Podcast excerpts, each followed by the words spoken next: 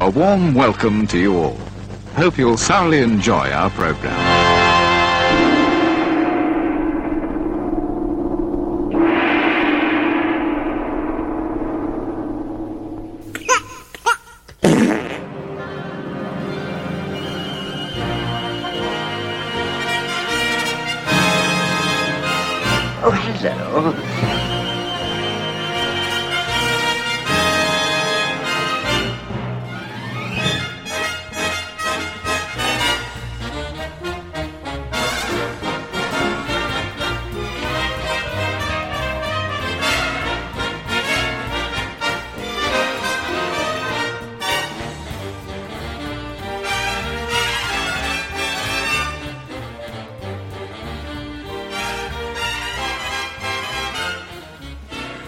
It's the Real Britannia podcast, the very British podcast about very British movies. With just a hint of professionalism. Scott here, as usual, with my dear friend Stephen. Good morning, mate. Good morning. Good to be here again. It's a wonderful opportunity for us to talk about great British movies, and we've got one lined up today, which subconsciously you've been laughing with me off air. Yeah. Um, it's quite appropriate for my current situation, or soon to be current situation. yeah, you, you hadn't. I'd clicked in my mind for, oh, this is a bit, and then um, until I mentioned it to you, you you hadn't realised that there might be some subconscious going on with your impending trip. Yes, yeah. For those that don't know, we're, we're going to be reviewing Sightseers, which, in my mind, I think is a criminally underseen movie. Uh, first time watch for Stephen today, and the main plot involves a caravan holiday, something that I'm going to be doing on Monday.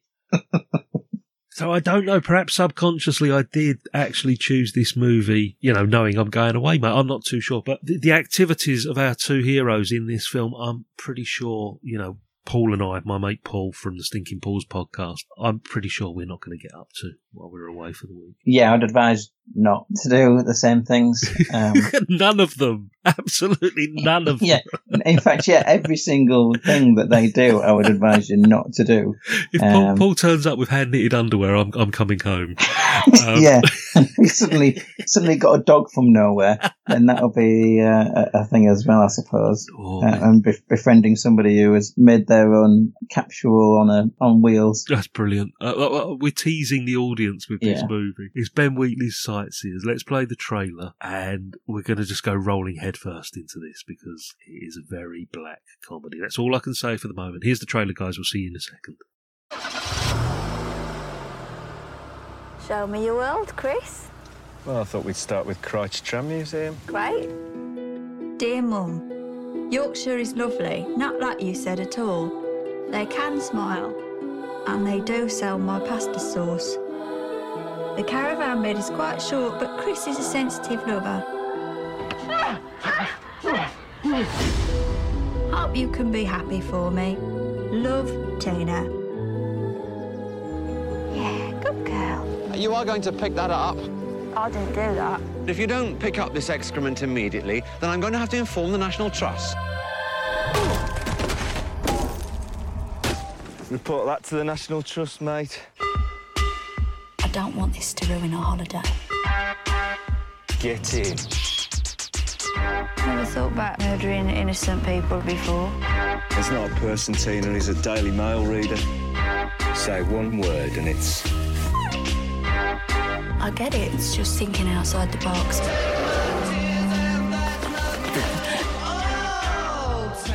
The police are pursuing a ginger faced man and an angry woman. You're a liability. You're just like your mother. Has it gone wrong? Yeah, a bit. You didn't let him see you do number twos, did you, Tina?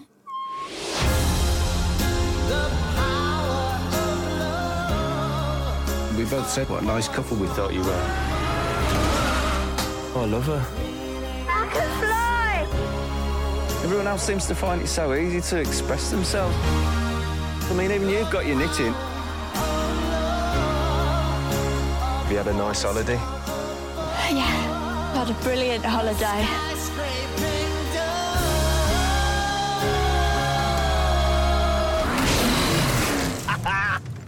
Fuck you! Sightseers released in the UK 2012 Directed by Ben Wheatley. It's our first Ben Wheatley movie. Starring Alice Lowe and Steve Oram. Also got Kenneth Hadley, Eileen Davies, Tony Way, Roger Michael, Seamus O'Neill, Monica Dolan. Names that are probably not that familiar. The faces, some of them are. Stephen's going to be talking to us about the cast when we get to the Village Hall of Fame. Now, I've lifted this synopsis from the internet and I think it sums it up quite nicely, mate. It says here, Sightseers is a blissful bit of dark, funny, and at times very bloody entertainment. As a pair of caravanning killers head off on a road trip through the beautiful tourist spots of the British Lake District and end up amassing as many bodies as visits to tourist sites. It's an often hilarious British comedy horror that should click with audiences with a taste for pitch black comedy. Now, You've gone into this fairly blind. You're aware of it. You've seen the trailer before, I'm assuming, but it was a first time watch for you on Thursday night.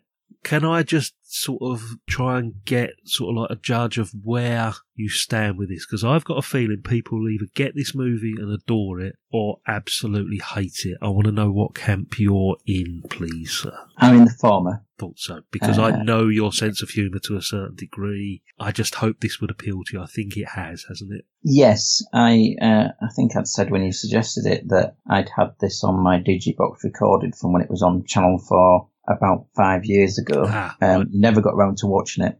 Um, it just sat there buried, and wish I had watched it sooner. this Um, sounds like one of my conversations with you, doesn't it? I don't know Yeah. why I haven't I seen mean, this yours is usually before. a DVD on the shelf or a Blu-ray on the shelf that you bought. But the phrase that you used a few moments ago with the, you know, criminally underrated, uh, I would, Underseen. I, I would say it's it's not got the notice it deserves. yes. Um, I would say, and yes, absolutely. There's maybe only a small number of people who would truly get it, but um, there's enough people like us with a, a sixth sense of humour that, that could, you know, could be exposed to this and, and should be exposed to this and enjoy it because they're missing out really um, on it. Yeah, I mean, it's quite easy to try and compare this movie to other movies. And looking at reviews on the internet, you know, quite lazily, you could say, you know, what's that f- famous phrase where they say it's like something on acid? You know, carry on camping on acid, right? Yeah. Two of the reviews I've seen this morning, just flicking through, one described it as Bonnie and Clyde meets in Bruges. Uh, another, quite obviously, Nuts in May meets Badlands. Yeah. The, Yeah. the nuts in May comparison. I mean, we can we can talk about that in a second. But for me personally, I think it's it's more Alan Bennett and Victoria Wood going on a killing spree. Yeah, I completely get that because of the the kind of mediocrity of the characters, Mhm. um, in a way, in which Caravan in a way, um, in is has got a, a kind of reputation for being a sort of more, um, Careful what you say. I'm going away Monday. yeah, exactly. it's got a, a, a reputation for for being a, a more sedate pastime. Yeah. it's the observational side. of Like you know, like how Victoria Wood, bless with that observational comedy, and Alan Bennett, a genius at it. Yes. It's the very little quirky things, even down to costumes and behaviour in this that are everyday and mundane. I think is a is a word you're probably looking for. It's a very mundane, safe Yeah, activity, isn't it? And it turns a safe activity into something really quite dangerous. Well, in, in this, yeah, because it, it sort of spirals off that there's uh, latent, you know, psychopathy in uh, or whatever in these uh, these characters. But yeah, it starts off from a woman who's probably past her time as far as when she should still be living with her mother, Yes. and then you know meets what could be considered a, a, a- a dull man who wants to take her on a caravan holiday visiting a heritage uh, village with trams and culminating in a visit to the pencil museum The Keswick um, in, in. Keswick Absolutely. is is absolutely sort of delighting in that sedate holiday experience, maybe to an extreme the way it's described, but certainly this plays on on that theme and that way of of approaching a holiday, and then as you say in the the vein of Victoria Wood picking out on the the little details, it then becomes something else, blossoms out of that into something uh, quite a dark flower blossoming out of it. I was going to say, But, um, blossoming's not the word, is it? Really, I think for what actually yeah, happened. spore maybe spores out with you know with regards Yeah. to mold, but it starts out looking like it's going to be one thing, just a, a a quirky comedy about two people who, who maybe wouldn't be considered the most interesting people in the No, in the world, and then yeah, and then suddenly they um, create their own interesting story, um, which shouldn't be emulated, but certainly uh, a, a, a stream of casualties. I think would be the, the phrase Exactly. I um, mean, it's not a, it's not a spoiler to say they go on a murder spree. This this couple that from the exterior, like you said, they're, they're very much like is it Keith and Anne Marie, isn't it? I think from Nuts in May. Is it Anne Marie? Yes, it is. And. And, and you know it's it's a very boring activity to a lot of people caravanning holidays and um, but people take a great deal of pleasure from the mundane as we said like you said the Keswick Pencil Museum the tram village uh, tea rooms you know that sort of thing but we get this general feeling from the outset that Tina's led this very sheltered life with her widowed mother, who also, as the film progresses, turns out to be more and more eccentric as we go on. Uh, very clingy. very clingy and practicing different ways to be found sprawled bit on the floor as if she's had a, you know, she's practicing for when the daughter does come home so she can be laid at the, uh, sprawled at the bottom of the stairs as if she's been laid there for days. Pressing a panic Um, alarm round her neck. Yeah. Yeah, yeah. And the crux of the story at the beginning, leading into the holiday itself, is that we get a hint of something that happened in the house a year ago because Tina is referred to as a murderer by her mother. Yes. And there's lots of memories and memorabilia of a dog that isn't present in the house. Yes. Uh, you know, the lead is hanging up and there's photos of the dog. And, and there is no evidence of an actual dog, and you- you're wondering what on earth has happened here. And it gets revealed to us in a flashback, doesn't it? It does delightfully. We, you know, won't spoil what what actually No, no, no, no. happened because that would you know the humour of it is is again dark humour, but the humour of it is fantastic. But that then spirals into within the present day, as it were, with the film that she suddenly decides to adopt um, somebody else's Somebody dog, else's dog. Yeah. Which coincidentally, no long the owners are no longer in a position to uh, to care for it, um, thanks to to, to Chris.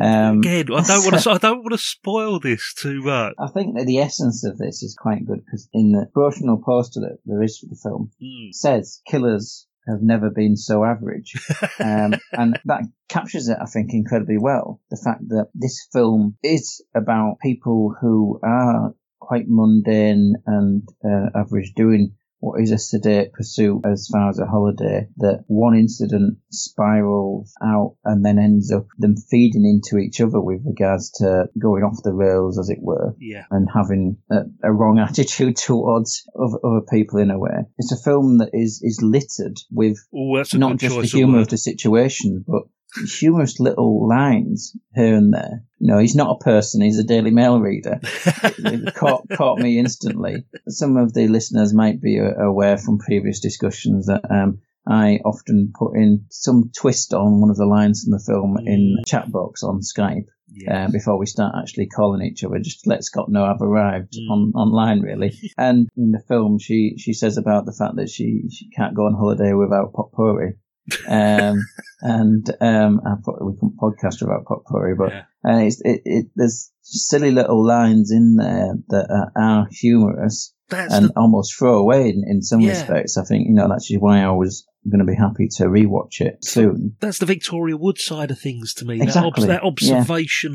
You know, you could imagine Victoria Wood making a gag about potpourri that she probably had somewhere in, you know, in the as seen on TV. I bet there was a gag to do with potpourri or flower I arranging. think, she, yeah, I think I seem to remember standing up uh, doing a whole routine about potpourri. Yeah, it's, uh, amazing. And, and and that was the thing that struck me was that observational side of things because the script was written by the two leads. I think i read somewhere wasn't it mate? It wasn't actually fully scripted as such but the two leads took a great deal. It wasn't improvised. They actually wrote their characters. And it works really well. It really does. And as you say, what you think might just be a gentle Mike Lee type uh, situation for 90 minutes goes down this dark, twisted, very black route is not particular. Well, I was going to say it's not particularly gruesome, but there are some quite gruesome deaths The- in this. there, there are, uh, but it's in some way seeing the aftermath as gruesome rather than the actual act in some ways. And it is But- comic in a way, isn't it? It's not Yeah. gratuitous in that respect, yeah. Uh, yeah, and there is a comedic element to, to the absurdity of these deaths. And you're right that the, the, the film was sort of penned by the, the two lead uh, actors, which I think gives them a, a great ability to inhabit the characters because they're the ones that created and wrote them. Yeah. But yeah, it was taken from that point of view because Alice Lowe had appeared in, I believe it was Hot Fuzz. I think she was in one of them, wasn't she? Because She was, Edgar, in, she Edgar was one, Wright's in one of the one of the, Yeah. the Edgar Wright films, and so she knew Edgar Wright, and therefore he looked at it for her and decided he was going to put his weight behind it because he liked it, and that helped it get the backing to get produced. I, I assume it must be intentional. That's why the the catalyst for the start of this um, killing spree um, is a cornetto. It is. Oh my god! I, I didn't realise. I remember it being an ice cream, but of course, Edgar Wright was a producer on this. on the, on the Cornetto trilogy, as it's um, Oh, sometimes referred to, which is Shaun of the Dead, Hot Fuzz, and World's End. Yeah, with um, Simon. Pegg and Nick Frost. Yeah. So, um, so yes, that's a catalyst for it. But it is the characterization is is beautiful. They just uh, truly in, inhabit these characters, and with the the full mundanity of them, but also the I say just to some extent being complete psychopaths as well. Well, the thing is, he's got good sort of like moral compass. You know, he, he believes that you know people shouldn't be litterbugs, people should be polite, but he takes it to the nth degree. This is what happens in the, the, the killing spree. You know, the trigger is that somebody is doing something that would just be petty to you and me, and like a slight niggle or a slight, you know, annoyance, and his reaction to those everyday little niggles is, murder, but it, he's quite creative in the way that he does it. You know, the first time it's it's it's made to look like an accident. Second one is actually quite very deliberate.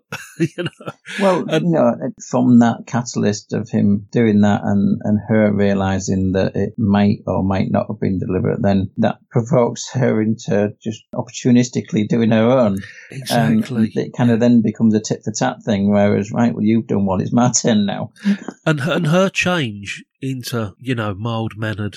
Stay at home with mum, isolated woman into mad murderess, you know, isn't jarring. It's quite believable in a way. It, it doesn't like, well, how has she suddenly become a killer? You don't think that throughout the movie, do you? It's, it's quite acceptable for her to do this. Yeah, and it's almost as if she's been a woman on the edge for a long time, and uh, it's it's simply taken the, the the circumstances there have been outside of the suffocating clutches of her mother that suddenly she snaps, and that's it. That's she, her, her true abilities and character comes out. But Newfound um, freedom, yeah. it's all believable. Yeah. like you say that it doesn't suddenly feel jarring that there's this there's a, a turn from it being a sedate, mundane, observational thing about a caravan holiday to it being a spree. It happens just organically and work. You know, there's no difficulty in that transition. Totally believable, as we say. We'll come back to the plot in a little bit. I want to, if we may, mate, for you to grab your keys and get ourselves off to the Village Hall of Fame because it's quite a small cast and it's a cast of people I don't think we've seen many of previously, but I know there's going to be a couple of names that crop up, mate. So let's pop over to the Village Hall of Fame and see who's there.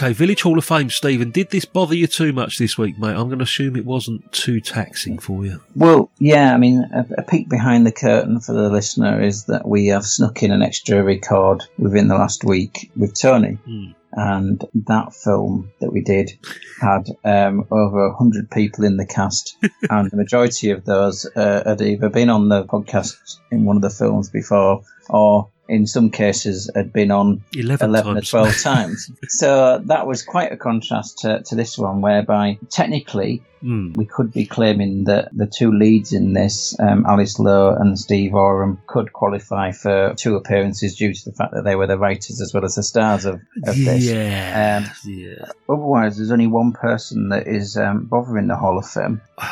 If it's not the one I'm thinking of, I'm gonna. I'm, is it the narrator?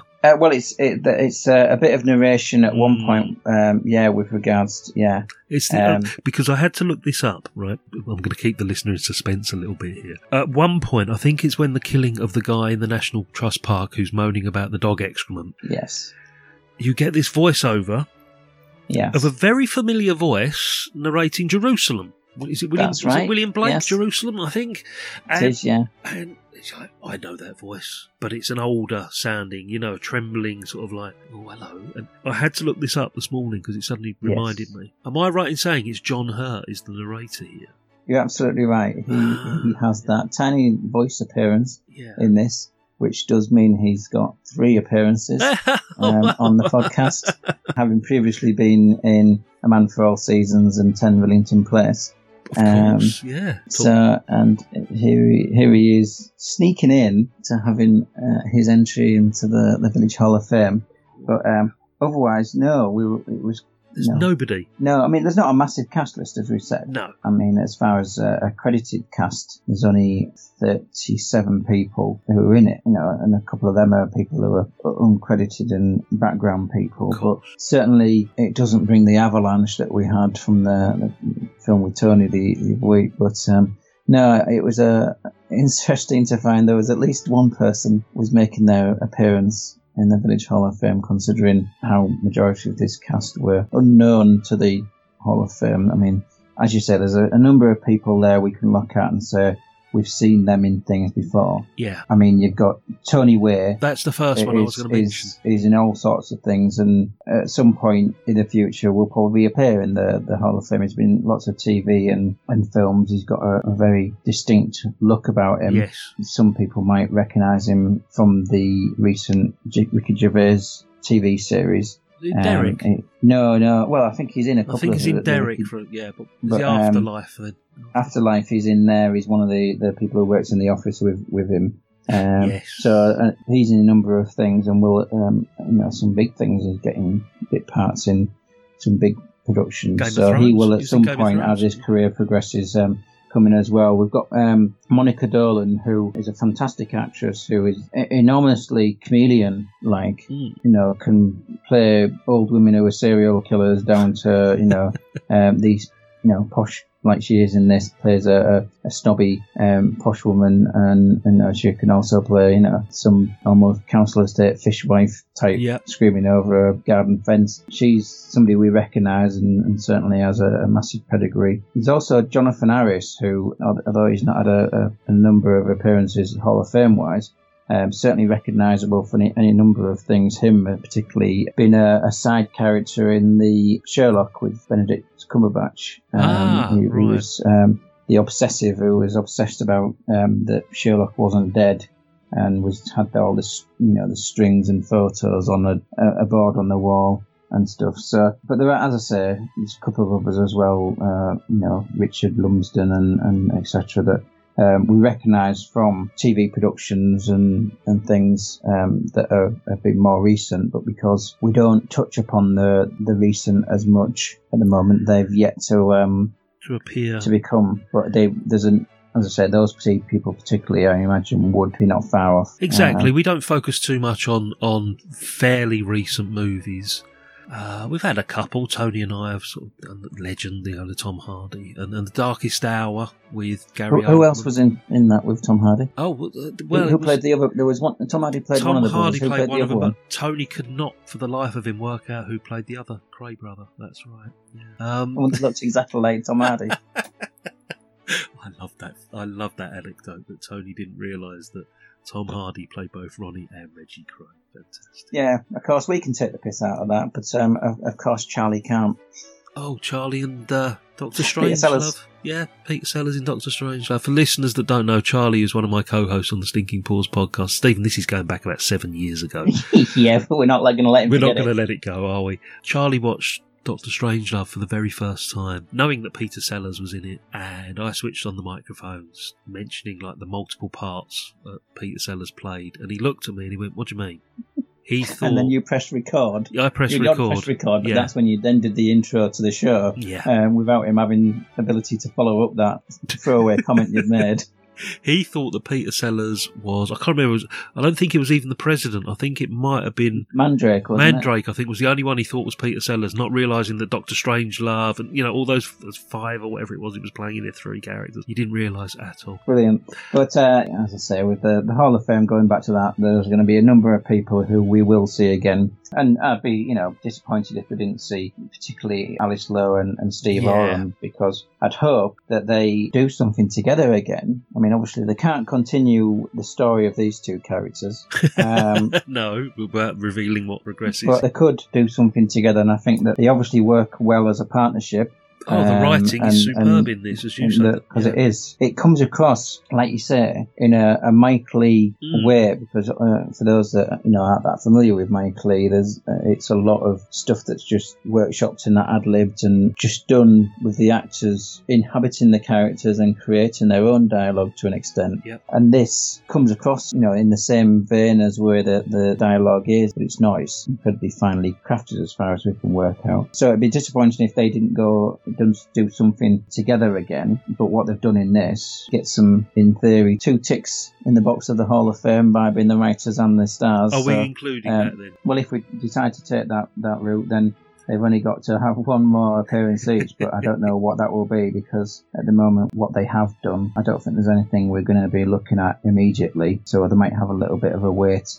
Um, Yeah. But when they do, um, they'll be welcome in considering the quality they have given us. I saw quite recently the the one that Alice Lowe did fairly soon after this called Prevenge. Yes, I think that he was involved in that as well. Is he as well? And it was really funny. She's very good at the at that sort of uh, murderous type character. Slight amendment to your Hall of Fame, my friend. You mentioned Richard Lumsden, who is a very familiar Yes. face, and he played the Rambler that was moaning about the dog excrement and, and paced through his life. That's a second appearance for him. Oh, right. We just mentioned The Darkest Hour. Apparently, in The Darkest Hour, he played a character called General Ismay. So that's two. Oh, right. Yeah. Two That is second appearance then for him then, so I missed that. So Yeah, sorry about that, should. I just noticed no, that, No, but- I, I want it to be correct, so I don't Mm. mind being corrected. That's good then. Yeah, so- he's one step closer himself then, so hopefully, because he's a good character actor as well, so hopefully we'll see him uh, crop up in something in the the near future. There'll be something. There'll be something. He appeared in that Sense and Sensibility from 1995, the Emma Thompson version of that. You know, we'll, get to that eventually. Yeah, yeah. So, yes, a very trouble-free Hall of Fame for you this week, mate, which is quite remarkable. Well, it goes in waves. Um, you can never predict one film to the next, right? You know how much it's going to be bothered, so we shall see. Yeah. Well, in summary, with this movie, I mean, I'm glad that I sort of judged your sense of humour correctly. I knew there'd be something in this that would appeal to you. Were you expecting it to be as black as it was? I expected it to be black. I didn't expect it to be funny. I expected Right. it to be more of a horror than it actually was Ah, because right, um, of I don't know if I've mis- misremembered when it had originally been described to me five years ago or whatever. Yeah. So I was expecting it to be a bit more of maybe even like a Friday the Thirteenth slasher Oh. sort of spree type thing. I don't know. I was, so I thought it was going to be more horror than a black comedy. Yeah. Um, so I was incredibly pleasantly surprised by it, and certainly is a film that already since watching it on Thursday, I've, I've been you know recommended it to at least one person. so and tried to watch it again. So yes, I'm you know certainly here and now recommending that although it's not for everybody, it's certainly you know it's something for uh, many people to go and, and see because it's under the wire. and Not many people know about it, and that is doing it a massive disservice. If you like the Edgar Wright stuff, this fits in perfectly. Not as part of the Cornetto trilogy, but in that style. You know, I think the audience for the Edgar Wright stuff would, would get this. Certain fans of Mike Lee would appreciate this. Some might find it a bit too disturbing and a bit too graphic. For those that like their comedy a little bit more gentle, it doesn't outstay its welcome. It's a punchy 88 minutes or whatever, which is a perfect length for a comedy. We say this all the time, don't we? 90 minutes is Yes. comedy's ideal length that you know that you can get a decent comedy and a decent storyline in there and be prepared for some surprises Do you know what i would even suggest that people don't watch the trailer if they haven't seen this because i think the trailer gives away a bit too much go in sort of almost as blind as stephen did because i've got a feeling that this is right up there for you mate as you said you were quite keen to watch it again Yeah, I think the other way in which I think it ties in with both Mike Lee films and with Edgar Wright films, particularly the Cornetto trilogy, yeah is that it benefits from a rewatch because there are such details in there that are easy to miss the first time round that watching it Oh, again. Mm. you pick up on a line or in this I think there's details that they have there's things to do with like dog leads and, and things that are graffiti on walls and, and other bits and pieces like that that happen to add to it but uh, you don't have to see to enjoy the film but if you rewatch it you pick up on and that happens with Mike Leigh films and with Edgar Wright's other films so absolutely uh, it benefits from it's not a film you watch once and go right well I've seen it now you think well yeah I'll, I'll watch that again at some point and I'll get more out of it Do you know what? This was a second watch for me, and I watched it when it first came out, so 10 years ago, pretty much. And as you say, you spot stuff on a second viewing, and I sort of misremembered my first viewing. You know, as, as they're going round to all these wonderful places, like the Crich Tramway Museum, the Keswick Pencil Museum. Pencil these- Museum. Yeah, and, and the, like the tea rooms and stuff like that. I sort of remembered them as sort of them taking the mickey out of them a bit, you know, being this sort of very sedate activity and, you know, it's the sort of places where old couples go and all this. stuff. I got the sense they were actually sort of celebrating those sort of places. They weren't mocking them at all. No, well, I did read um, when I did a, a modicum Mm. of research into this. Yeah. I did read that all of the places where they'd filmed Yeah. were incredibly willing to cooperate with them There we go. and open because they weren't in any way mocking or deriding or denigrating any of these places. yeah. It was the characters that were the point of fun. The, the situation was to some extent immaterial in that, so that these locations and the people that ran the locations were perfectly happy to take it on board. that They weren't the butt of the joke. And that um, comes which across. is, is very Yeah. important because that quite quite easily could have turned into that. Yeah. But it was the essence of this is that the characters are people who inhabit that world and just uh, essentially wanted originally to have this sedate and what some people could say was mundane Yeah. holiday, when which then derails It certainly does. to their own doing. But it, it, that's not because there's any problem with going to a pencil museum or, or anything. It's due to people, basically. So, Our friend Ben went to the Keswick Museum, the Pencil Museum, not long after this came out. Oh, I've been there when, when I was Have younger. you been I've there as well? Yeah. I've, I've been to a number of these.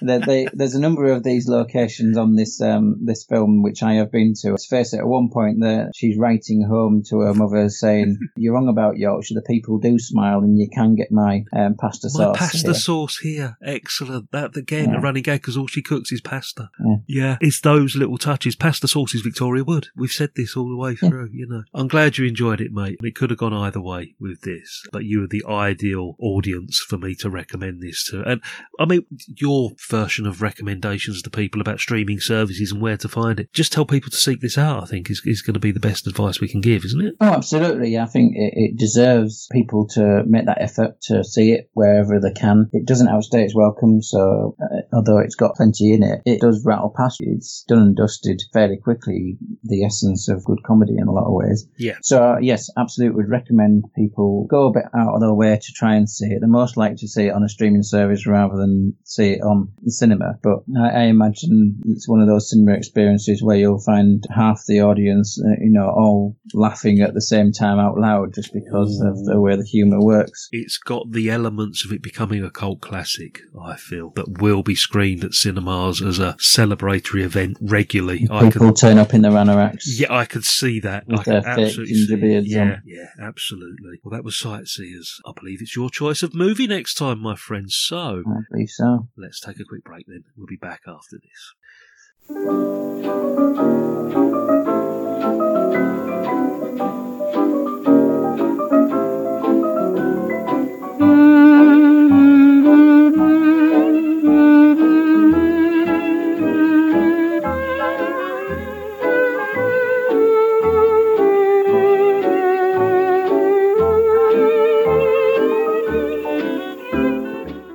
And there we go. That was Sightseers, Ben Wheatley, which was my choice. So tradition dictates that it must be your turn, mate, to choose the next movie for us. What you got in store? Well, although there was a massive temptation to actually go to the next Mike Leigh on the that. list, which would have been Life is Sweet, I believe. Yes. I decided to not take that route. Okay. I decided that thematically, um, I'd, I'd carry on to some extent from uh, what we've just watched. Hmm. Um, with people taking what could be considered not just a holiday, but potentially their last holiday. Therefore, decided to put on the table from 1950, uh, Last Holiday, starring Alec Guinness. I don't know this movie. Last Holiday, Alec Guinness. Last holiday, I'm Holiday, Alec Guinness, IMDBing it.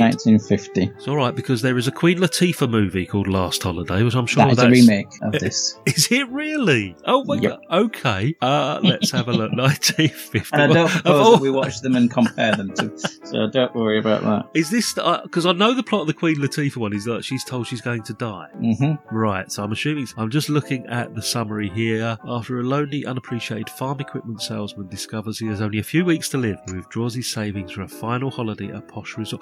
I think I have seen this actually. JB Priestley. JB uh, Priestley, which, yeah, you know, your favorite. Well, one of your favourites. Yeah, I mean, I- obviously, you know, I'm a fan of a number of film adaptations of a number of, of things that he's writ- written. I mean, he adapted sc- screenplays himself, but yeah, the writing of J.B. Priestley with this, with um, contributions from J. Lee Thompson. Yes, I'm just seeing this. Yeah. Um, and, and can I say thank you for making a Sid James movie? Sid James is in it. Bernard um, Lee. Esma Cannon is in it. Wilfred Hyde gonna- White. Wilfred Hyde White. Moultrie yeah, Kelsall, um, we've seen a few Moultrie times. Kelsall. So uh, yes, I'm you know I'm creating work for myself Oh. with the Hall of Fame on this one, um, as opposed to what you did. Threw me a, almost threw me a week off. So yes, I was surprised when you said you hadn't seen it, but as it turns out, you, you I- have. Um, Yeah, because of the Sid James element to it, I'm pretty sure I would have seen this. And the fact that he goes to a hotel, that's ringing a few bells. So, Yeah. blimey, Ernest Thesiger's in it. David McCallum Sr. I'm Yeah. just looking through this list. Charles Lloyd Pack, he's been about a few times. Oh, looking forward to this. Bernard Lee. This is what we need a good 50s comedy. We've covered the 50s carry ons and, you know, a few of the other bits and pieces, but this is the sort And of movie that we've we. done precious few Alec Guinness. Yeah, but this is the sort of movie that I thought would be the backbone of this podcast, this Yeah. sort of movie, and it hasn't been. And do you know what? Nice one. Nice one, sir. Absolutely. and do you know what, as well? I'm sort of getting in the habit of watching the movies we review on a Friday evening, which is what you tend to do 90% of the time, don't you? It's like a Yes, Friday yeah. evening thing for you. So you've got to be very careful what you choose because is it a Friday evening type movie? Some some movies don't suit a Friday night. And there are times when the things that you or I have suggested where I've tried to then watch them if we have a bank holiday, watch it in Yeah. the afternoon or watch it on a Saturday afternoon, say, in Yeah. order that, you know, you watch it in what we, in our expert opinion, would consider to be the, the right time frame um, and time zone. To make it Um, work, yeah. yeah. But because we know when every film should be watched. this this is a Sunday afternoon job, but I will probably yeah Yeah. Um, so me being on holiday next week, it will be probably one of next weekend's. Let's hope that's not your last holiday. Can you imagine my last holiday? Or I could get arrested for like you know some severe murdering spree that I go on. Killing spree. Yeah, when Yeah. somebody drops a, a cornetto wrapper somewhere down in Devon where I'm going. Oh, what you need to do when you're buying supplies for the journey, you Yeah. can buy yourself and Paul a cornetto each for the journey down there.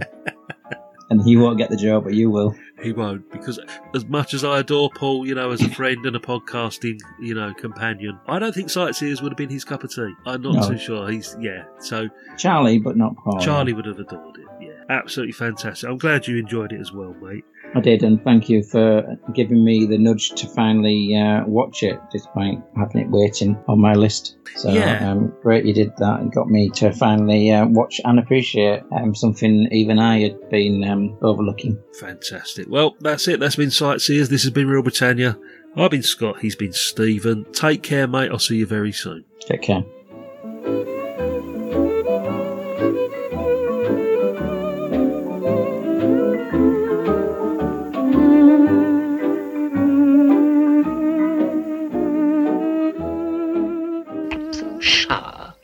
positive shower.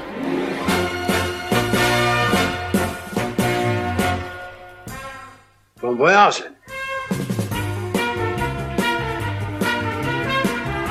Goodbye.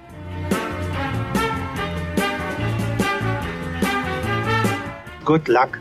Thank you.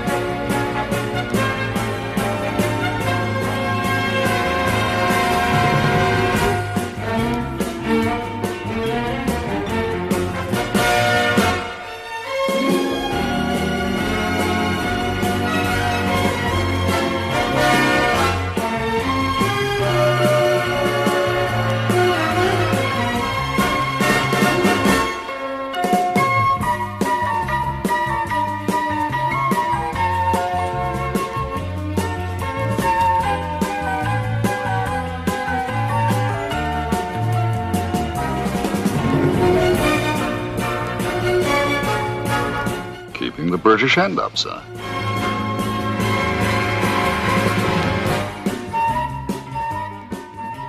I'm sick of beans.